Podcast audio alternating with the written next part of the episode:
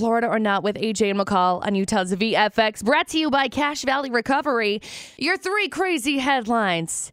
You got headline number one. Police are looking for a uh, porch pirate because, you know, tis the season. Porch pirate who left a thank you note.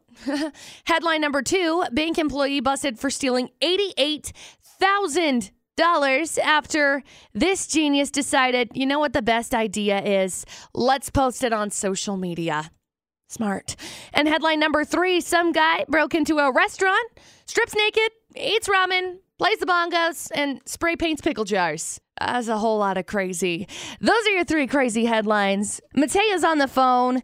Do you have an inkling or an idea which one, just right off the bat, you think that's got to be the story from Florida? Dude, I'm a fan of ramen, so I think the nude ramen eater is my favorite. Okay, yeah, I feel that because, yes, also same.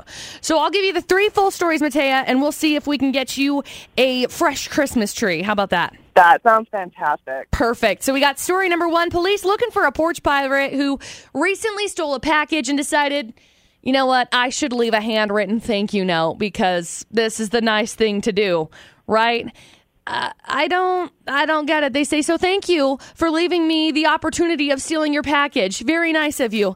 Thank you. Signed the new owner of your package. Most polite pirate I've ever heard. I know. Like what is the deal with this? I don't think I understand.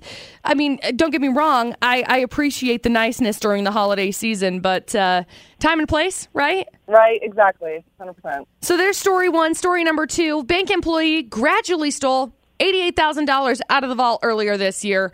And the genius thought, obviously, the best place to brag about this is on social media with me posing by stacks of fat cash, right? The, the authorities found him because, you know, all of the evidence is right there. Rookie move. Yeah, right. What a what a great move. He's facing tons of charges, including uh, 40 years in prison. So that's quite a way to spend 40 years of your life. 1.25 million dollar fine over 88,000 dollars. Wow, Man, yeah. what a smart individual. And then we got the crazy story number three.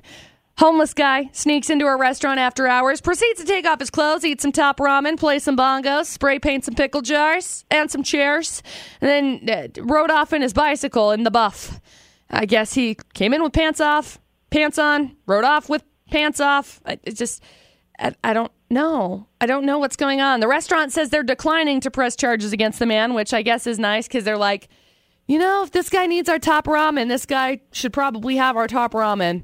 Needs it more than we do. I don't. I don't get it. But there you go, Mateo. We got three crazy stories.